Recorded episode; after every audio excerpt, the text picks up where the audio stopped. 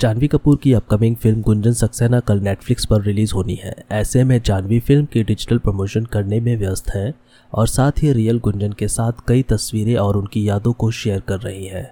वहीं जानवी ने air force pilot Gunjan Saxena के साथ अपनी निजी ज़िंदगी की समानताओं को दर्शाते हुए पापा संग एक तस्वीर भी पोस्ट की। जानवी ने तस्वीर शेयर कर कैप्शन में लिखा, मैं और गुंजन मैम कई चीज़ों में समानता रखते हैं, जैसे दोनों को डिजर्ट पसंद है। दोनों के लंबे लंबे हाथ हैं और हम दोनों के पास दुनिया के बेस्ट पिता हैं। मेरे सबसे बड़े cheerleader love you sorry आपको परेशान करने के लिए। वहीं तस्वीर की बात करें तो ब्लैक एंड व्हाइट तस्वीर में बॉनी कपूर जानवी को प्यार करते हुए उनके हाथ चूमते नज़र आ रहे हैं। वहीं जानवी मुस्कुराते हुए पापा को देख रही है। जानवी के इस पोस्ट पर मनीष मल्होत्रा ने कमेंट कर प्यार जताया। वहीं कार्तिक आर्यन ने कमेंट करते हुए लिखा, क्या मैंने सही पढ़ा? सॉरी आपको परेशान करने के लिए?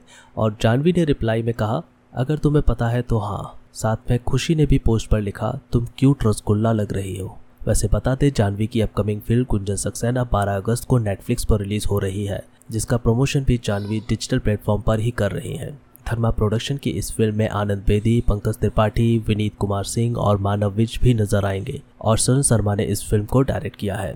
फ़िलहाल इस वीडियो में इतना ही। बॉलीवुड की और इन्फॉर्मेशन के लिए गूगल पर सर्च करें बॉलीवुड कलियारा। धन्यवाद।